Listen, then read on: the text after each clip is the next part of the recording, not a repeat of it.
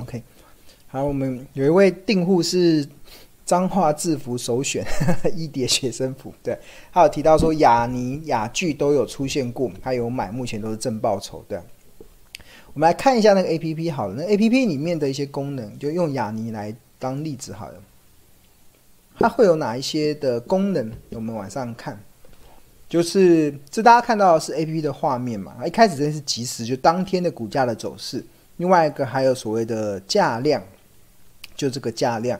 然后我们这个标股金 APP 里面提供了一个非常好的一个价量的一个累积，就是你可以看今日、累三日、累五日、累十日、累二十日、累六十日跟累一百二十日，就是这个这个大家看到这个红色这个柱状，就是不同的价格它的累积的成交的张数是多少。那通常这个这是筹码分析的概念，筹码分析的概念就是如果股价在就是如果这个的成交价最大，比如说在这个地方，这个成交量是最大。这个以亚泥来讲，它成交量最大是落在四十四点三元这个地方，成交了两万两千三百二十张。那所以如果股价之前在这个在这个下面呢、它涨到这里就会遇到压力。为什么会有压力？是因为上面有很多等着解套的卖压，这边会有压力。但是它一旦越过了这个，那就会这个这个的这个的压力就会变成支撑。就跌下来之后，就会获得一个支撑，所以这个是蛮蛮有用的。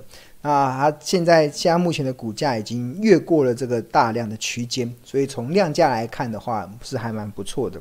那再看分析，分析这个部分，我们有一些速览，速览，你看啊、这个可以让大家可以马上知道这家公司在干嘛。像亚尼是做水泥内股的，它是一九六二年六月十八号上市，然后它有没有个股期货？有，那资本额是。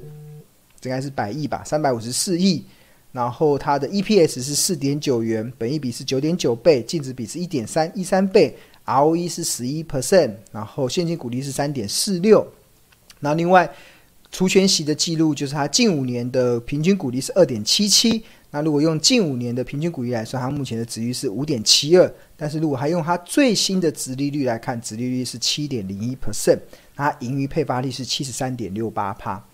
然后，大家如果听这个数字不是很懂，不用担心。你看上我们的财报魔法班，你就会慢慢的懂这些财报的一些数据，所以大家不要害怕。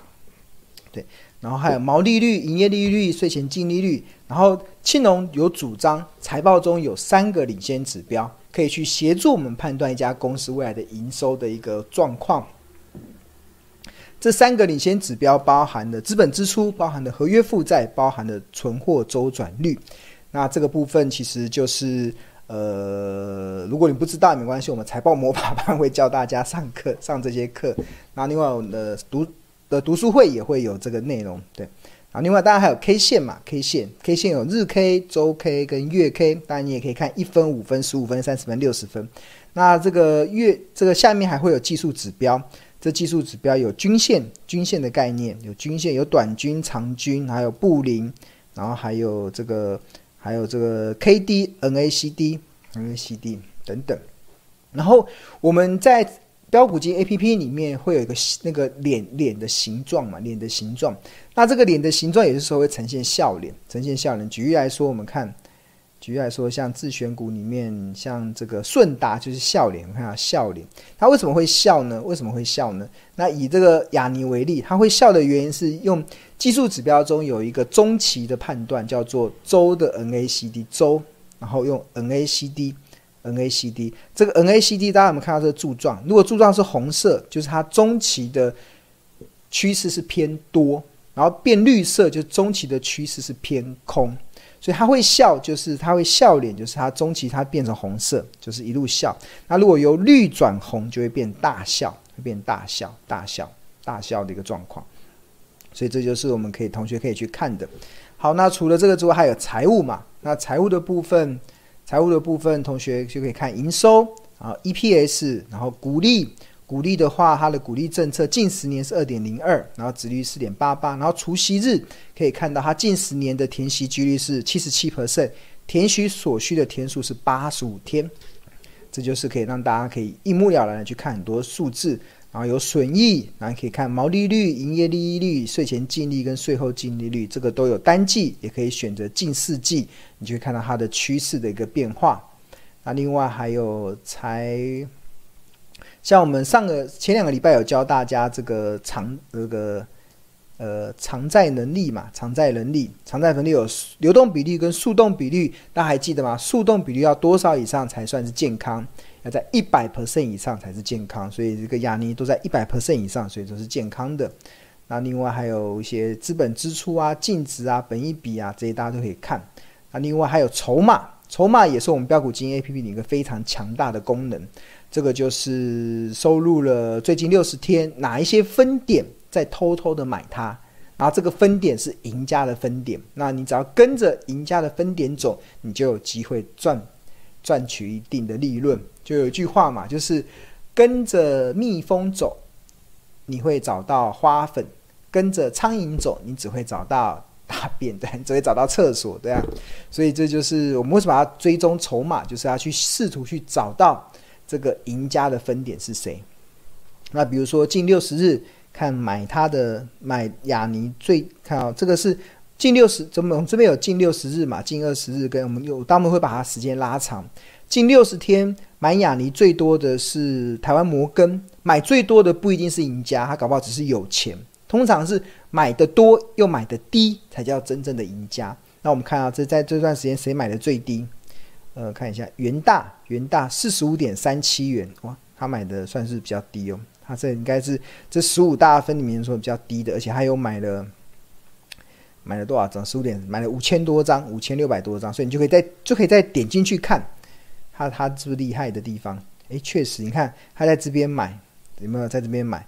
买完没多久他就上去了嘛。上上上去之后，他还继续买，所以应该看起来从筹码的这个角度来讲，它应该还有一定的呃持续性。那除非有一天这个分点开始卖，它可能就开始获利了结。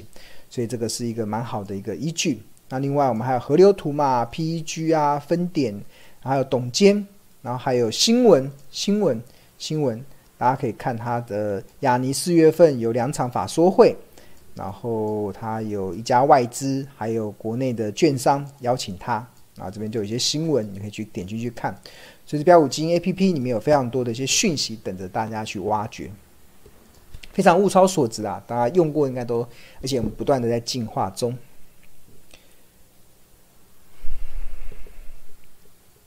好。温迪说：“谢谢老师，加入课程后，终于不再乱买股票跟乱卖了，对啊。圣辉是否需要耐心等待？哦，圣辉，圣辉是五五三六，耐心等待。现在在二零六嘛，那就看你买圣辉的理由。他他公司要拆拆分拆嘛，就是接下来你一张会变两张。”一张会变两张，让让价格降低。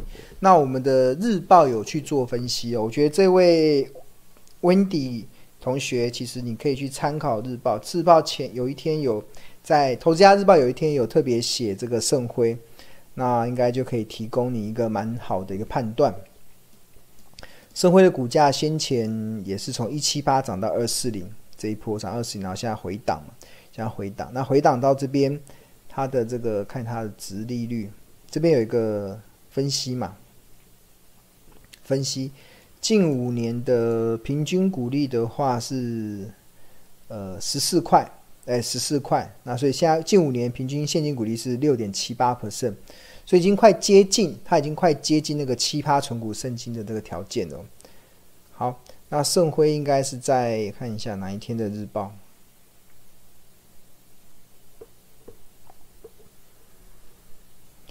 呃，二零二二年的三月十一号，三月十一号的《投资家日报》中有提到盛辉这档股票，所以呃，这位同学你可以在我们的日报的赖群去私讯小编。那我们只要只要你是《投资家日报》的订户，你就可以。有可以免费回看五天日报的一些权益，那要怎么去索取呢？就在日报专属的赖群去私讯小编，告诉小编你要看哪一天的日报，那小编就会寄给你。那二零二二年的三月十一号的内容是写说，盛辉五五三六的盛辉，二零二二年的 EPS 是二十一点零八元，然后现金股利配发十五元。那对照目前的股价，大概本益比不到十倍，然后值率大概是七点一四 percent。那另外董事会也决议变更每股面额从十元降至五元，换言之就是股股数会变多。所以他你可以看那一天的日报内容，应该有做蛮完整的一些分析。好，目前的 APP 可以搜索 ETF。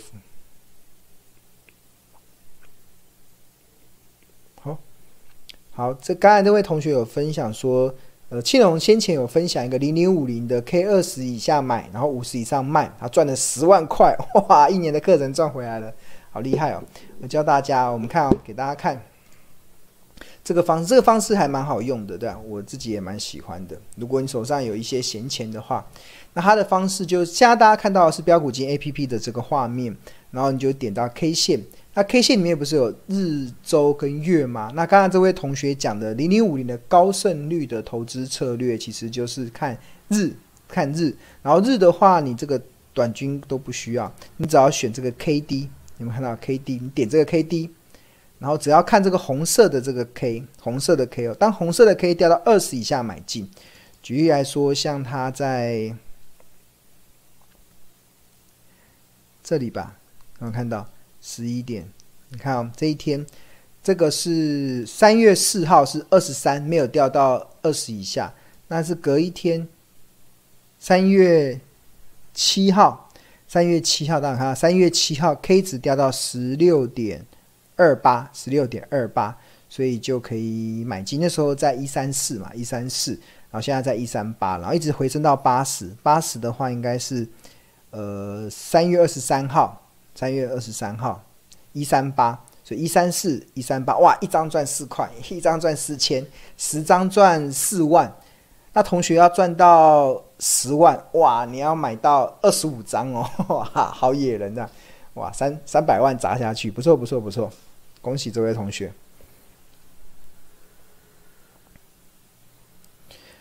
吴淑珍同学有问说，关于 ETF 的配息是否可加入在标股金 APP 里面方便查询？呃，我们这里面没有吗？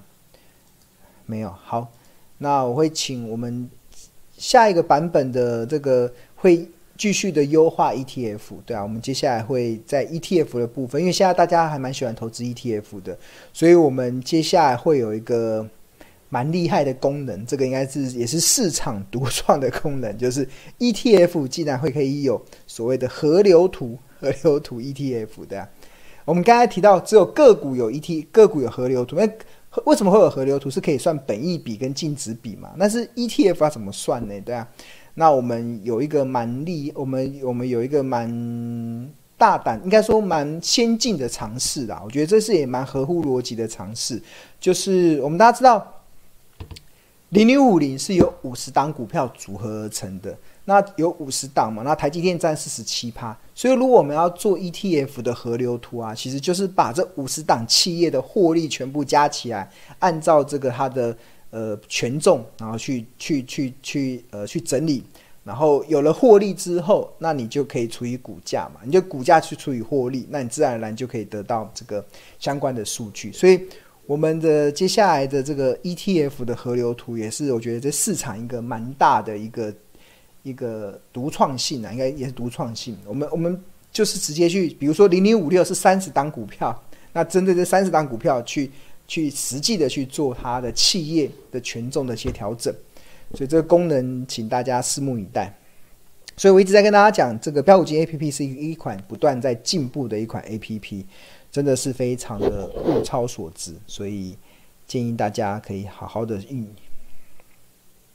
好，然后美汇说钢铁股的速动比率都不到十趴，会不会影响公司的财务评估？速动比速动比率就是扣掉存货嘛。那不到一百趴哦，不到一百趴，应该短时间内还不会不会有问题啊。对，长时间为什么他们最近现金维持这么少呢？可能就是呃，他们先前我看一下钢铁股的速动比用，看一下中钢。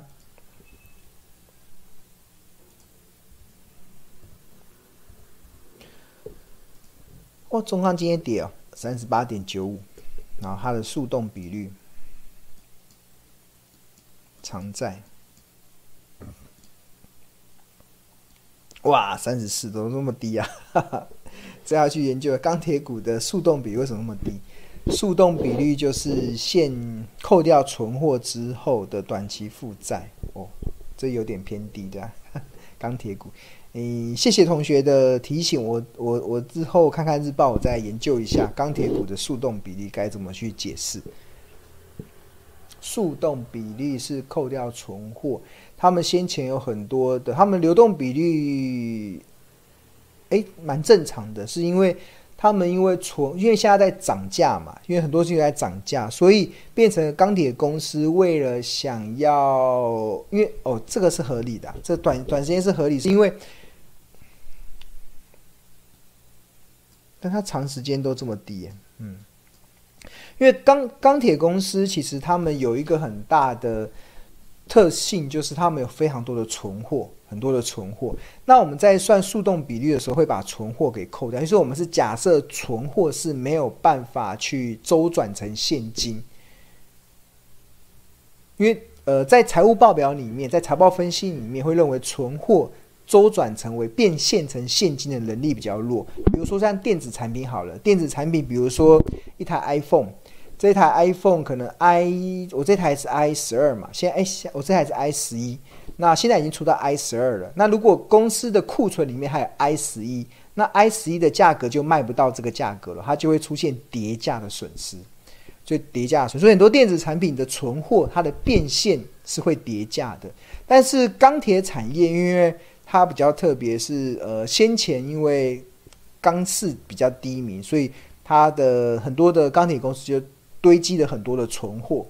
那反弹上去的时候，那价国国际原物料价格走上去的时候，他们就可以用低的存货去卖给大家，然后去赚赚取更高的利润。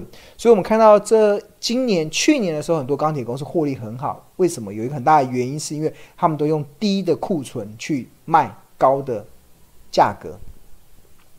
那所以，这个速动比率低，在产业的特性上是蛮合理的。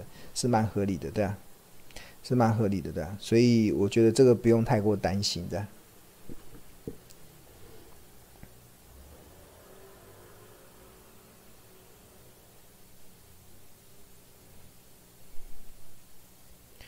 OK。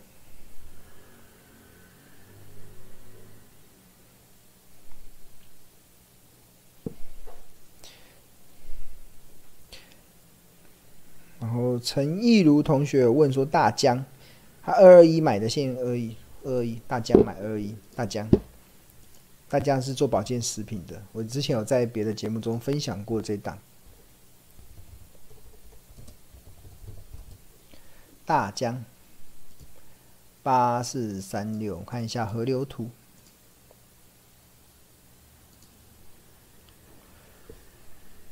你看。这个就蛮漂亮，大家有没有看到这个河流？这个这个是股价的走势嘛？股价的走，这个红色的是股价的走势，然后紫色的是昂贵，粉红色是合理，浅蓝色是便宜，深蓝色是特价。先前大疆的股价跌到这个特价的时候，所以获得支撑，然后一路涨涨涨涨涨到这个紫色的昂贵价的时候，就开始开始 被人获利了结了，对吧？然后现在又回跌到这个地方。所以同学买在二二几，应该都算是便宜的价格，都在便宜的价格。那如果它之后有跌到这个这个价格之下，应该都有很好的这个，应该可以有不错的加码点。这样对我来说啦，但是每每家公司的状况不一样，所以同学还是要做一下功课。那我记得大疆的获利应该都是 EPS 应该都可以赚十八十九块，所以应该它的本益比应该算是还蛮合理的。十哦，今去年赚十三块嘛，那所以本一比十四倍，对，还算是这个价格应该算是还 OK。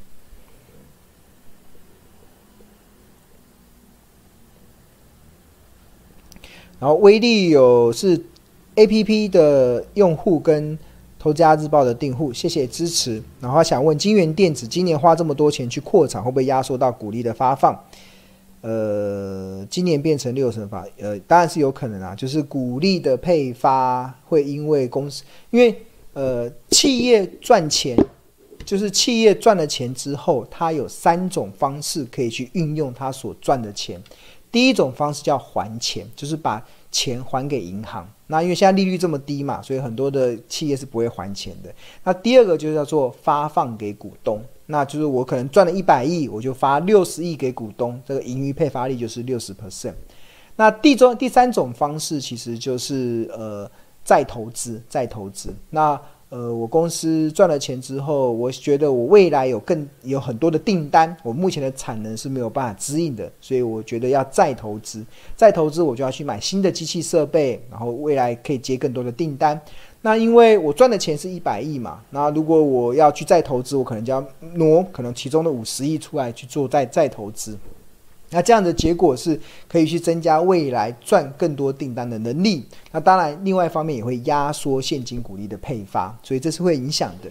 但是只要它的产业前景是好的，那基本上我拿去做再投资这件事情，其实会让它的营运有比较明确的成长性。所以这个只要它的比例不要掉得太多，它就可以在这中间取得一个平衡，这可以取得一个平衡。所以我觉得，呃，现在目前金源店这个这个价格，我觉得我个人是觉得还蛮不错的，同学可以参考。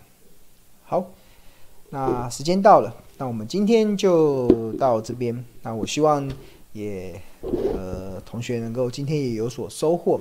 那我稍微整理一下我们今天的一个讲的内容，就是，呃，今天讲的内容，第一个就是，一个是理财前要先理心啊。我发现很多的投资人，他之所以会在股票市场中，最后的结果是伤痕累累，有一个很大的关键，其实就是来自于你急着想要赚快钱。当你急着想要赚快钱的时候，你一方面就会，呃。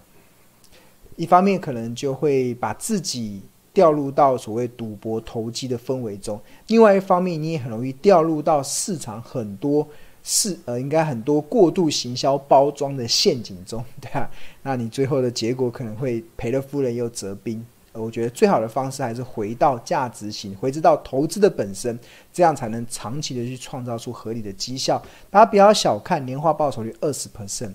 二十 percent 的年化报酬率啊，这是股神巴菲特长期以来的绩效表现。那你有没有这样的绩效表现？即使你只有十万块，都能够成长到上亿元的身价，这就是长期投资的魅力。所以股票市场不要急着赚快钱，因为当你急着想要赚快钱的时候，常常很多的结果都是呃偷鸡不着蚀把米的。